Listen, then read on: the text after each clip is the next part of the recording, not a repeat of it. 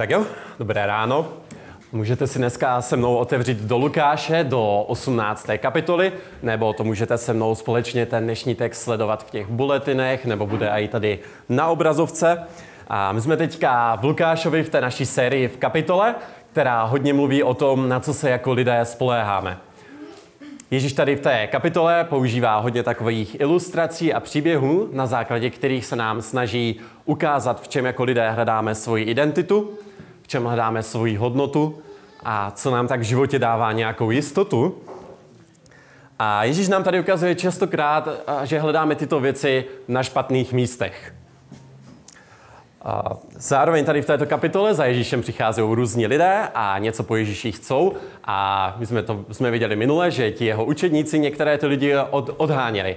Minule jsme viděli, že za Ježíšem přinášeli děti, aby jim požehnal, ale bavili jsme se o tom, že děti v té době neměli takový status jako dneska, jako rostomilí mazlíčci, ale že to byli spíš ti druhotní občané a, a ti učeníci je odháněli od Ježíše, aby jako neotravoval. A příště taky uvidíme, že ti jeho učeníci budou odhánět slepého člověka, který Ježíše prosí, aby ho uzdravil.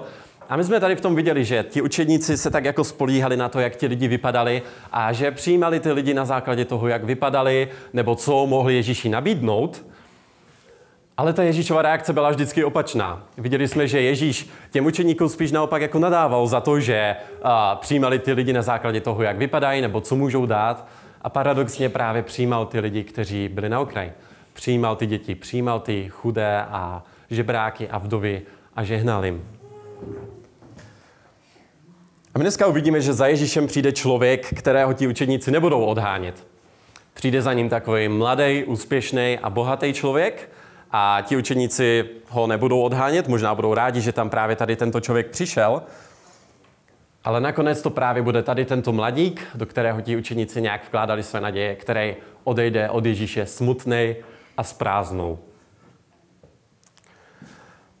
My se na základě tady tohoto setkání Ježíše s mladíkem budeme bavit o tom, co nám v životě dává jistotu. A že to jsou právě častokrát ty věci, ve kterých hledáme tu svoji největší jistotu, který nám brání jít za Ježíšem. A já se tě chci na začátek zeptat na jednu takovou otázku. Co je ta jedna věc, bez které by si nedokázal představit žít? Co je ta jedna věc, která ti dává Takový pocit identity, pocit toho, že to je to, co tě dělá tím, kým jsi. Pocit, že bez toho by si nedovedl představit svůj život. Co je ta jedna věc? Zkuste se nad tím na chvilku zamyslet, se k tomu ještě vrátím. A my se podíváme na to, co tady ta jedna věc byla pro toho mladíka, který přišel za Ježíšem. A dnešní téma teda bude, jak nám ty věci, které nám dávají jistotu, brání jít za Ježíšem. A podíváme se na to v tom textu. A ten text začíná takto v tom 18. verši. Tam se píše, jeden z předních mužů se ho, myšleno Ježíše, se ho otázal, dobrý učiteli, co mám učinit, abych získal věčný život? Takže tady za Ježíšem přichází člověk, o kterém se říká, že to byl přední muž. To znamená, že to byl nějaký vedoucí, měl nějakou vedoucí pozici, pravděpodobně to byl vedoucí nějaké té židovské synagogy nebo židovské velerady. A co je pro nás důležité, je, že tohle to byl významný člověk, který měl důležité postavení, který měl nějakou vedoucí roli, a pravděpodobně byl velice takový úspěšný. A zároveň se z toho taky textu z ostatních evangelií, kde tento příběh dovídáme, že tady tento mladík byl bohatý a úspěšný tak ho ten příběh vykresluje. Jo? Úspěšný, mladý, bohatý. Nepředstavujte si nějakého chudého studenta Viktora, ale možná si právě představte někoho jako Marka Zuckerberga. Jo? Prostě ředitel Facebooku, bohatý, mladý, charisma, úspěšný. Pravděpodobně by tohle to byl člověk, který, vedle kterého bychom se cítili jako nicky, jako že jsme prostě možná nic nedokázali nebo prostě nic neumíme. A takový člověk to nejspíš byl. A nepíše se tady, že by ho ti učeníci odháněli.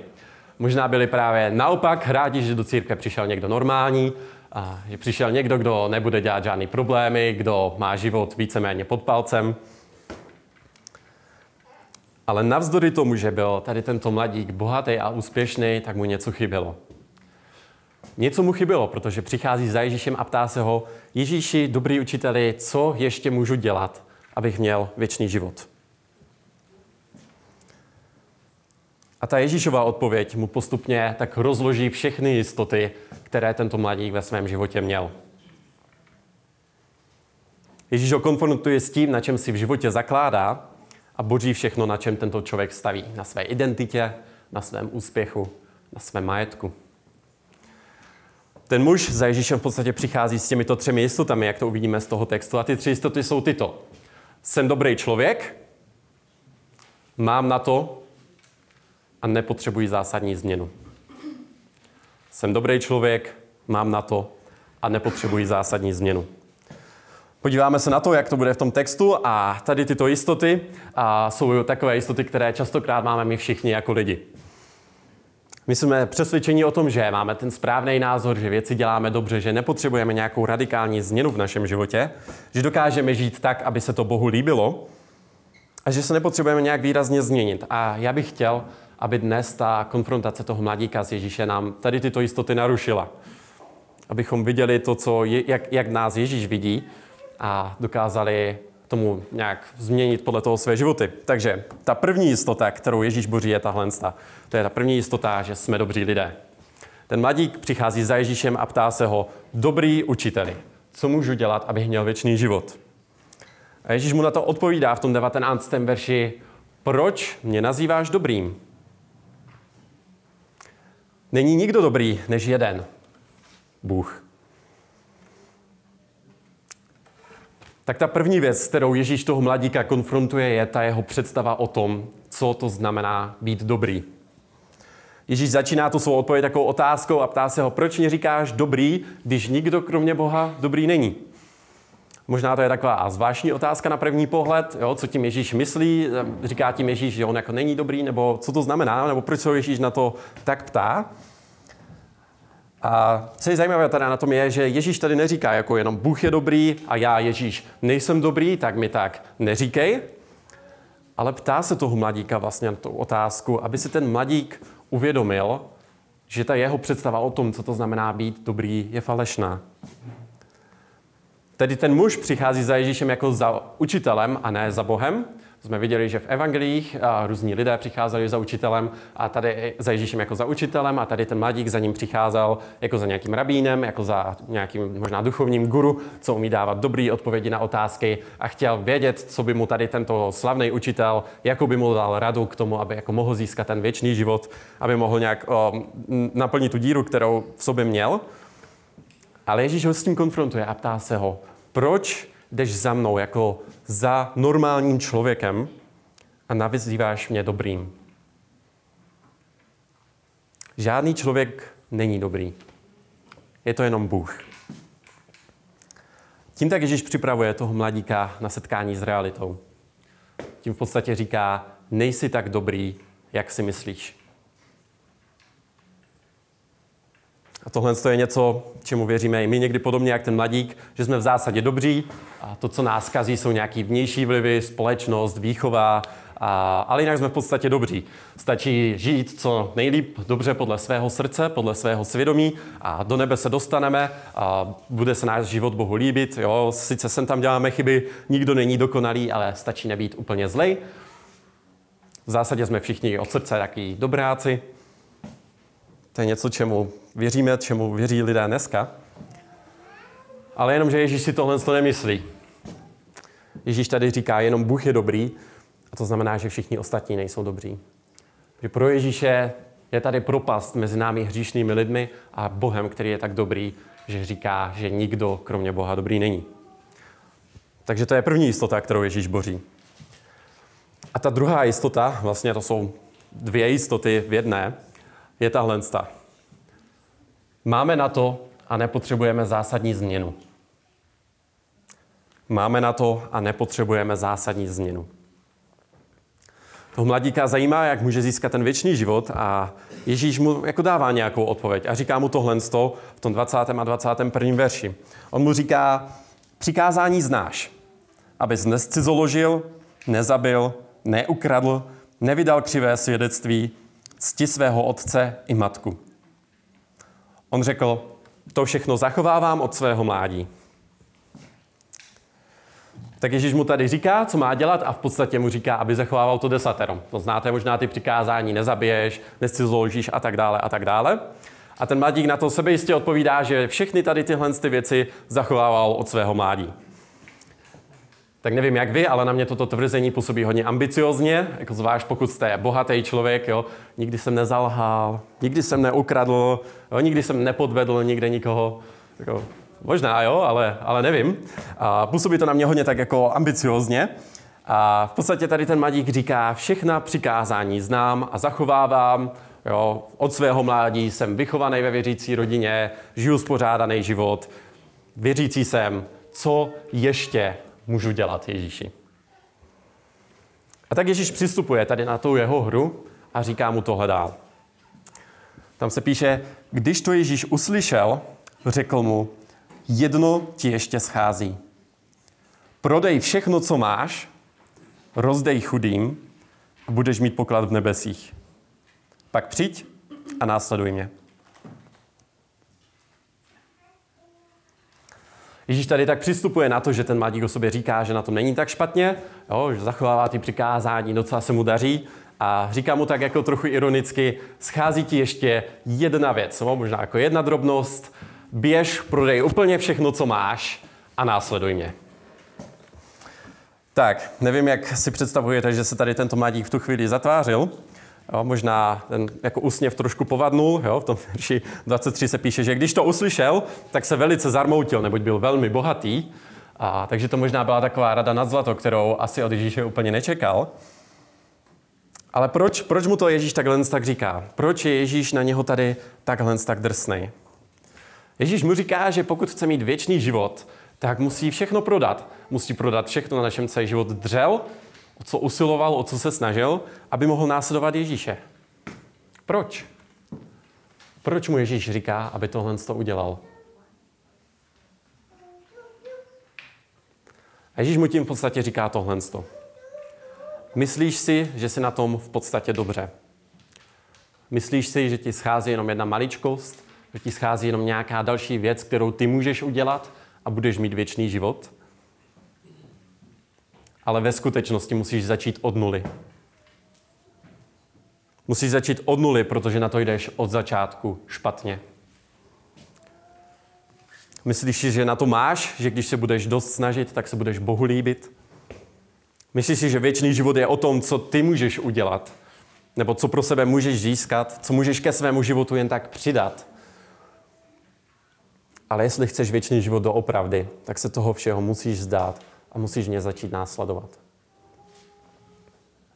Ježíš mu tím v podstatě říká, že život věčný není o tom, co ty ještě musíš dělat, ale o tom, koho musíš začít následovat. Proto mu Ježíš říká, že musí prodat všechno, protože tady ten mladík následoval sám sebe, následoval ty svoje peníze, ten svůj úspěch, svoji kariéru možná, to své postavení, které měl ve společnosti, spoléhal na to, co on sám dokáže – ale ve skutečnosti měl větší problém v srdci. Měl rád víc tyto peníze než Boha samotného.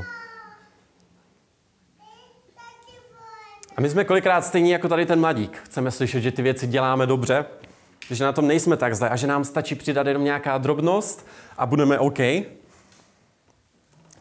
Ale ta realita je, že pokud nenásleduješ Ježíše, pokud si říkáš, že ti stačí jenom nějaká malá věc, nebo že jsou nějaké věci, které bych se pro Ježíše vzdát nemohl, tak Ježíš ti v podstatě říká, musíš začít od nuly. Věci, co nám dávají největší jistotu, tady vidíme, jsou ty věci, které nám častokrát nejvíc brání jít za Ježíšem. Já chci, abyste se možná představili v situaci toho mladíka, jo? že jste úspěšní, mladí, bohatí a Ježíš by vám řekl, běž, prodej všechno, co máš a následuj mě. Kolik z vás by tohle to udělalo? Já teda nevím, jak já. Ale možná to bohatství není to úplně to nejdůležitější, co tady je, ale může to být cokoliv, na co se v životě spoléháme. Zkuste si vzpomenout tu odpověď na tu otázku, na kterou jsem se vás ptal na začátku. Co jsou ty věci, bez kterých si nedokážeš představit svůj život? Co kdyby ti Ježíš řekl, že musíš opustit svého partnera?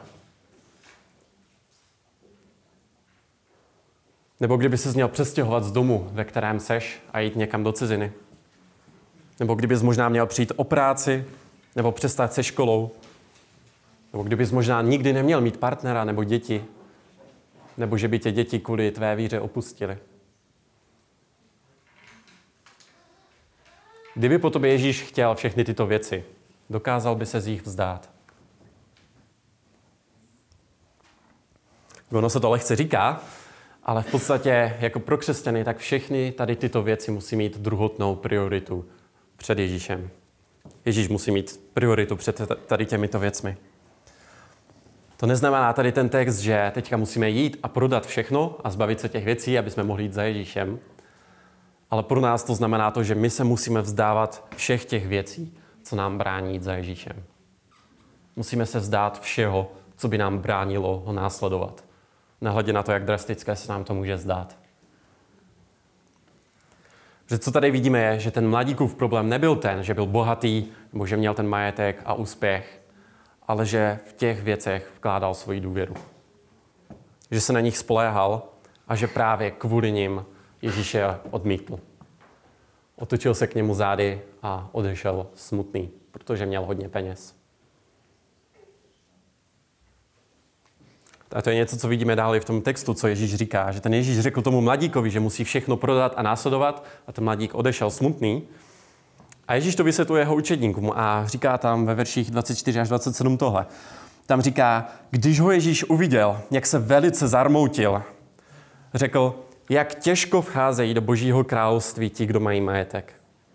Nebo je snadnější, aby velbloud prošel uchem jehly, než aby bohatý vešel do božího království. Ti, kdo to slyšeli, řekli, a kdo může být zachráněn? On řekl, co je nemožné u lidí, je možné u Boha. Tak Ježíš tady v podstatě říká, že je nemožné, aby ten bohatý člověk vešel do božího království. A ta otázka je, co tím Ježíš myslí. A možná znáte nějaký bohatý lidi, co jsou křesťany a vypadá to, že jsou zachránění. Tak co nám tento text říká? Říká to, že bohatí nemůžou být zachráněni, nebo co to znamená? A neznamená to tohle. To, co tady Ježíš říká, neznamená, že bohatství samo o sobě je špatné. Neznamená to, že bohatý člověk nemůže nalézt Krista a být zachráněný. Ale znamená to, že se nesmíme spoléhat na naše bohatství, na naše prostředky. Co je zajímavé, jak to komentuje Ježíš v Markově evangeliu v desáté kapitole, tak uh, tam je ta je reakce těch jeho učeníků ještě víc popsaná. Tam se píše, že ti učeníci se při jeho slovech děsili a Ježíš jim zase na to řekl, děti, jak nesnadné je pro ty, kteří spoléhají na majetek, vejít do boží království, do božího království. Jo, stejný příběh, různá verze. A, jo, a Ježíš tady v podstatě říká, nesmíš se spoléhat na své bohatství, jinak nemůžeš vejít do božího království. Musíš se spoléhat na mě. Ani bohatství, ani chudoba totiž nejsou špatný nebo dobrý sami o sobě, ale záleží na tom, jaký v nich má člověk postoj v srdci. Jestli se spoléhá na ty jistoty, které mu tyto věci dávají, anebo jestli svou jistotu hledá v Ježíši. A to bohatství tady možná tak slouží jako ukazatel na to, co, na co v životě častokrát spoléháme. Že spoléháme sami na sebe, na to, na to co, to, co my dokážeme. Myslíme si, že si zasloužíme ten věčný život, že jsme dobří, že kdybychom věděli akorát tu další věc, co máme dělat, tak bychom to zvládli. Ale Ježíš nám ukazuje, že věčný život nemůžeme získat vlastními silami. A my si nechceme připustit, že někdy potřebujeme radikální milost a změnu, a zvlášť, jsme v životě úspěšní a když se nám daří a nic nepotřebujeme. Proto Ježíš říká, že je snadnější, aby se velbou protáhlo uchem jahly, než aby bohatý člověk byl zachráněn. No, prostě člověk, který spolehá sám na sebe, tak je to jednodušší, aby slon prošel klíčovou dírkou, než aby prostě tady tento člověk byl zachráněn. A proto taky ta reakce učedníků. Jo, oni se tam tají, tam, to je takové zoufalé zvolání, jako kdo teda může být zachráněn. Protože pro ty učeníky vlastně bohatý člověk byl v té době takovým prototypem toho zachráněného člověka, prototypem zbožného člověka. Protože bohatství tehdy lidé vnímali jako odměnu za dobré chování. Když se člověku dařilo, tak to bylo znamením toho, že mu Bůh žehná. A nedívali se na bohatství jako na nějaký špinavý peníze, který získají jenom vychytrali lidé. Ale ne, bohatství byla odměna od Boha za dobré chování. Bohatý člověk s dobrou pověstí rovná se zachráněný člověk. A proto se ti učeníci ptají, když tady tento nejlepší z nejlepších není zachráněný, tak kdo potom může být zachráněný? A to ukazuje i na nás, na lidi, jako kde hledáme to, že Bůh pracuje, nebo v jakých lidech Bůh působí. Jo? Častokrát se díváme na ty nejlepší z nejlepších, na ty celebrity, na slavné kazatele, na slavné lidi. A když potom vidíme, že nežijou tak, jak by měli, nebo nejsou, eh, prostě nepatří Ježíši, tak si říkáme, kdo možná může být zachráněný. Ale tady na Ježíši vidíme, že ho celebrity za stolik nezajímaly. Že ho právě kolikrát zajímali ti obyčejní lidé, kteří za ním přišli a dokázali si přiznat, že potřebují boží milost. Že na to nestačí a že Bohu nemají co dát.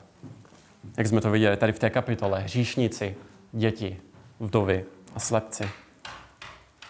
To jsou podle něho celebrity. Lidi, kteří se rozhodnou jít za Ježíšem, nehledě na to, co je to bude stát, nebo co si svět kolem bude říkat. Takže možná bychom odpověděli na tu jejich otázku, kdo může být zachráněn, tak to nejsou ani tolik úspěšní lidé, nebo lidé, co jdou vidět, nebo ke kterým zhlíží většina. Ale jsou to lidé, kteří se rozhodnou následovat Ježíše navzdory tomu, co všechno je to bude stát. A to je zázrak, když se tohle stane. Jo, kdybyste se zeptali lidi, co jsou tady uh, křesťaní, nebo proč jsou křesťaní, nebo proč se vzdali několik jako důležitých věcí v jejich životě, tak by vám neřekli asi nejspíš, no tak já jsem tak chytrý, já jsem si to všechno tak spočítal, jo, to křesťanství dává takový smysl, nebo prostě já umím si dobře vybrat, nebo tak. Ale pravděpodobně by vám řekli jako tohle. Jo. Když jsem poprvé slyšel, o čem je křesťanství, tak jsem to nechtěl. No, když jsem viděl, co bych se musel všeho zdát, tak prostě mě to přišlo jako nesmysl a jako prostě nepřirozená věc. Ale nakonec jsem tomu uvěřil, protože Bůh se mě dotkl. Protože Bůh mi změnil srdce. Protože navzdory tomu, že mi to možná dávalo nějaký smysl, tak sám za sebe bych se pro Ježíše nikdy nerozhodnul. Bůh mě musel změnit. To je to, co tady o tom Ježíš mluví. Jo, že my v tom našem přirozeném stavu jako lidi si myslíme, že na to máme, že si můžeme zasloužit ten věčný život, ale když potom doopravdy zjišťujeme, co by nás ten věčný život stál, tak ho ani nechceme. A proto tady Ježíš říká, že je to nemožné, aby boháč vešel do Božího království, protože my sami lidi se od sebe změnit nemůžeme a ten jediný, kdo nás může změnit, je Bůh. A proto se nechlubíme ani tím, když jsme jako křesťani, co jsme pro Krista ztratili, ale tím, co jsme v Kristu získali. Ty věci, kterých se vzdáváme, nejsou jako by nějaká snaha, že se snažíme těch věcí vzdát, abychom si nějak zasloužili spasení. Ale vzdáváme se jich, aby jsme mohli svědčit světu kolem nás, že Ježíš je lepší. Že Ježíš stojí za všechno a za každou ztrátu.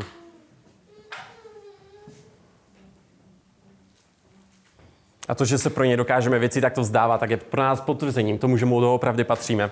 Na to všechno totiž reaguje ten apoštol Petr a on říká Ježíš tohle. Říká mu o tom, co všechno opustili, aby ho následovali a Ježíš mu dává takový slib a ujištění. Petr tam říká, Petr řekl, hle, my jsme opustili všechno, co jsme měli a vydali se za tebou. A on jim řekl, amen, pravím vám, že není nikdo, kdo opustil dům, nebo ženu, nebo bratry, nebo rodiče, nebo děti pro Boží království, aby v tomto čase nedostal mnohokrát víc a v přicházejícím věku život věčný. Není nikdo, kdo by opustil dům nebo ženu nebo bratry nebo rodiče nebo děti, aby v tomto čase nedostal mnohokrát víc a v přicházejícím věku život věčný. Tak Petr tady tak Ježíše možná je takový šokovaný z toho, co tady všechno Ježíš říká a říká mu, hle, tak my jsme tady ti, kdo opustili všechno a vydali se za tebou. A Ježíš ho tak nějak ujišťuje, že tady není nikdo, kdo by opustil ty svoje jistoty, kdo by opustil svoje pohodlí, bezpečí nebo rodinný vztahy, aby nedostal v tomto životě mnohokrát víc a v přicházejícím věku život věčný. Ježíš mu tímto dává naději, že žádná ztráta pro Boží království se nevyrovná zisku z toho, když poznáme Ježíše. Žádná ztráta pro Ježíše se nevyrovná zisku v Božím království. A o tom je nakonec ten věčný život, o kterém je tady řeč. Že opouštíme všechno, co nám brání jít za Ježíšem a věříme, že dostáváme něco lepšího a že to nejlepší teprve přijde. A tak já se těch znovu chci vrátit ještě k té otázce, na kterou jsem se ptal na začátku. Ty věci, které máš tak rád, které ti dávají ten pocit jistoty a vlastní identity a naplnění.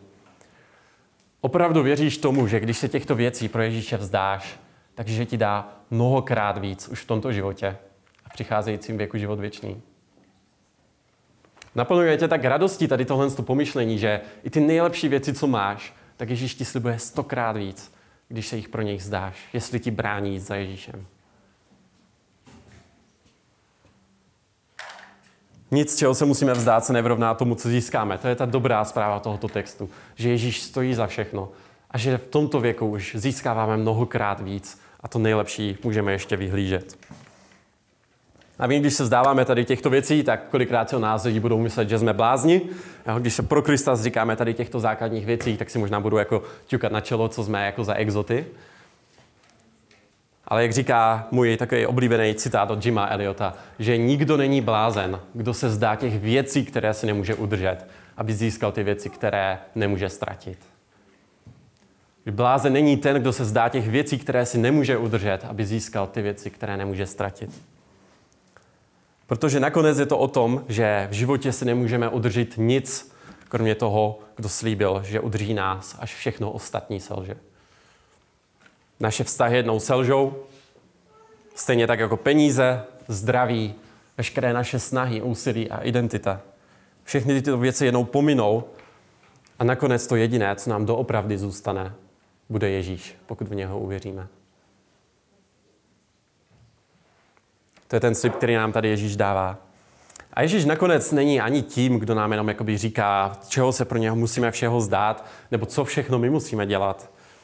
Nemá takovou možná škodolibou srandu z toho, když se musíme pro něho vzdávat těch jako důležitých věcí pro nás. Ale sám se pro nás vzdal všeho a jde nám tady v tomto příkladem. Ježíš nás nevolá k ničemu, co by sám nedělal, ale jde nám vzorem v tom, že se pro nás vzdal na kříži všeho, abychom my mohli žít s Bohem. A mně se líbí, co k tomuto textu říká Tim Keller. A on tam říká, že tady to slovo, které se tam používá o tom mladíkovi, že se zarmoutil, tak se používá stejným podobným způsobem o Ježíši tu noc předtím, než měl být ukřižovaný. On se píše, že jak se Ježíš modlil v té zahradě, tak říkal Petrovi, ať má duše je smutná až k smrti, je zarmoucená až k smrti, zůstaňte se mnou a bděte. Taky se tam o Ježíši píše, že tom žalostném zármutku začal dokonce potit během těch modliteb krev, krev, protože věděl, co ho čeká. Proč? Protože věděl, že na kříži ztratí všechno. Ztratí všechno, co měl od věčnosti. Lásku Otce, svůj vztah s ním, své postavení, svou identitu, své bohatství. Věříme tomu, že Ježíš přišel na zem, aby se všech těchto věcí mohl na kříži zřeknout, abychom my nemuseli zakusit to věčné odmítnutí od Boha, které si zasloužíme.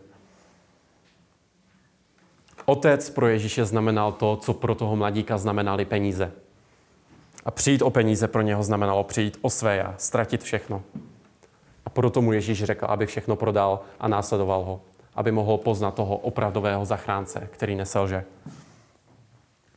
Protože křesťanství nebo Ježíš není jenom něco, co si tak k životu můžeme přidat. Není to jenom nějaká filozofie navíc, stejně jako učit, Ježíš nebyl jenom nějaký učitel navíc, další učitel. Ale Ježíš je zachránce. A pokud ho chceme v opravdu v životě mít, tak ho musíme vyměnit za ty falešní zachránce, kteří nás ve skutečnosti zachránit nemůžou. A každý nějakého takového svého malého zachránce máme. A musíme se ho vzdát, abychom mohli Ježíše opravdu následovat. Takže to jsou ty věci, které nám brání za Ježíšem. Naše zásluhy, sebevědomí, pocit, že jsme dobří, že si to zasloužíme. Ale tento text nám ukazuje, že potřebujeme dělat radikální pokání, jak z těch věcí, co jsme udělali zle, tak z těch dobrých věcí, které jsme neudělali pro Boha. A nakonec je to všechno hlavně o tom, koho následujeme. Že ten věčný život není o tom, co musíme dělat, ale je to o tom, koho musíme začít následovat. Přestáváme následovat sami sebe a věci, o kterých si myslíme, že jsou nejdůležitější a začínáme následovat Ježíše a poslouchat ho v tom, o čem říká on, že je pro nás nejlepší. A když se tohle stane, tak se můžeme radovat z toho, co všechno jsme v Kristu získali. A je to takový zázrak, který nám dává pokoru a takové ujištění, že Bohu opravdu patříme, když se dokážeme těchto věcí vzdávat. A proto nejsme zarmouceni nad těmi našimi ztrátami, ale můžeme se radovat z toho nekonečného zisku, který jsme v Ježíši získali. Že máme poklad v nebi, který je pro nás cenější než všechno, co máme tady na zemi. A tou největší odměnou je pro nás nakonec sám Ježíš. A to, že se sám vzdal všeho, aby nás přivedl k Otci. Tak já se pomodlím ještě nakonec.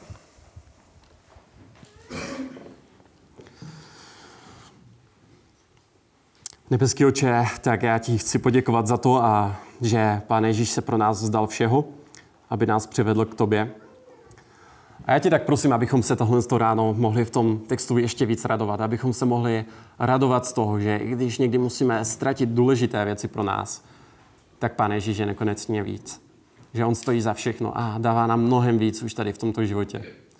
Tak prosím, aby si nám tak otevřel oči, abychom si dokázali uvědomit, co všechno jsme už od tebe získali, co všechno ty nám dáváš a že máme to nejdůležitější, co v životě můžeme mít.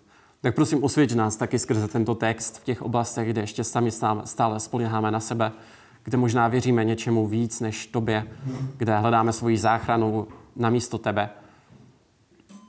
A tak tě prosím, abychom dokázali být lidmi, kteří jsou plní radosti a z toho vědomí nad tím, co všechno získali v Kristu. Amen.